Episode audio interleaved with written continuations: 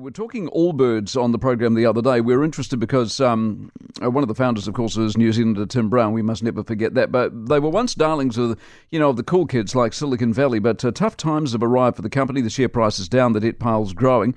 But they are hoping to turn things around with some some exciting things in the pipeline. Apparently, the Allbirds co-founder uh, Tim Brown is with us from, I think it's San Francisco. Tim, you're still in San Francisco? Good morning, Mike. How are you? I'm extremely well indeed. Talk to me about the state of your company as you would see it at the moment. How are you feeling about it? Uh, seven years in, Mike, to, to what we believe can be a 100 year journey. This thing has come from humble beginnings. It was founded in a Cuba Street apartment when I was playing soccer for the Phoenix not that long ago. And it's come further than I ever thought it would. This idea has been extraordinarily resilient. Uh, I think part of you know, our, our focus on sustainability and natural materials, I think, is part of where the world's going. And we've hit some speed bumps, but I think there's some extraordinary, uh, extraordinary opportunity in our future. So you're as bullish as you ever were. Is that fair? You know, this thing's run into so many challenges. Anyone that will start a business will tell you this. At one point, you know, after I retired from from sport, I went to London and I had uh, uh, a small apartment full of wool shoes and people seemingly coming out of the woodwork, Mike, to tell me that it would never work. So this thing's come through far far greater challenges than than what we we face right now. It's a complicated world. We're a publicly listed company. Everything's out out uh, out in the open.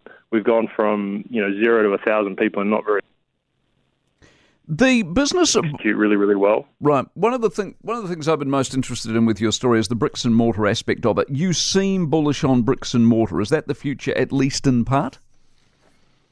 Yeah, it's part of it. It's it's not the whole story, but it's part of it. I think people still like to buy shoes in shoe stores. They go in and they like to be fitted with that machine that no one knows the name of it's a, it's an experience, and we have a store in Britomart in Auckland that's been really successful for us, and so we continue to believe it's full of potential. So, what, what sells your shoes? Is is it the wool, the sustainability? Is it the look? Is it the price? Is it everything?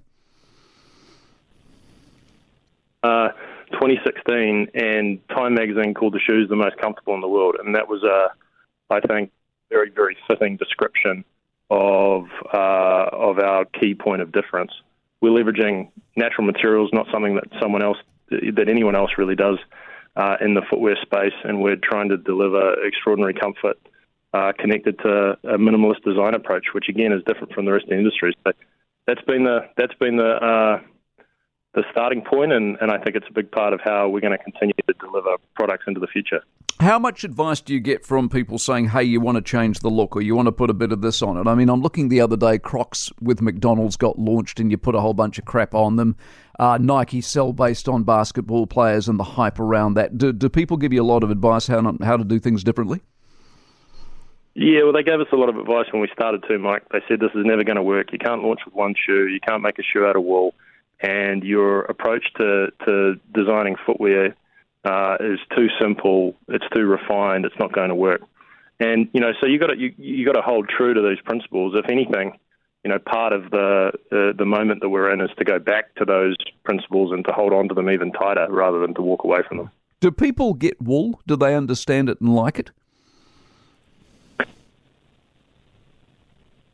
Product in a lot of different markets around the world, and it's, it's different. I think New Zealanders are very knowledgeable. In America, I think they hear wool and they think hot and scratchy. Yeah. Um, but at the end of the day, you put it against your skin, you feel it, you understand the story. Uh, for 50 years, we've been in- innovating out of materials made from plastic, um, and uh, nature's making a comeback. We see it in the ground. We see, on the ground. We see it with our consumers, and once they understand, um, there's nothing better, and you don't go back. And what about just general breakthrough in a, in a market the size of America, 320, 350 million people? How do you get a noise that people even know you're alive and existing? Well, again, you know, if I go back to seven years ago when we founded it, we've come so far, uh, and yet there's a, a whole bunch of people.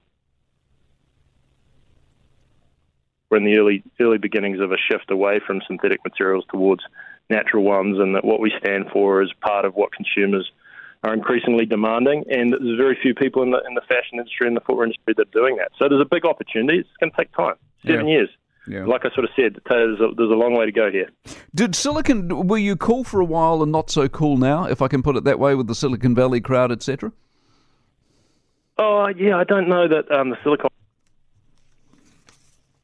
So I, I, I don't um, I don't know if we were we were cool before and not cool now. I it, it's I don't think that's sort of really how you build a brand for the long term. I think you stand for a few things and you stand for those over a long period of time, and that's what we're trying to do. And those things will you know the the, the whims of fashion will will come and go, and I think what we stand for is something more uh, long term, and you know we'll, we'll we'll stick with that, and we'll see how it goes. What have you learned out of being publicly listed, and would you recommend it? Uh, it's it's the Premier League of business, and it is uh, really uh, a big challenge. We've got to prove that we can't just that we're not. That's the opportunity. Uh, look, this thing's come so far, uh, further than I ever thought we could take it.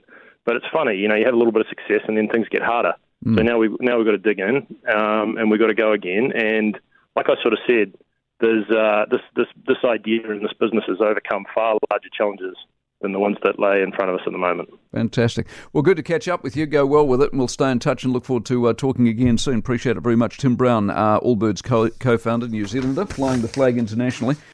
For more from the Mike Hosking Breakfast, listen live to News Talk ZB from 6 a.m. weekdays or follow the podcast on iHeartRadio.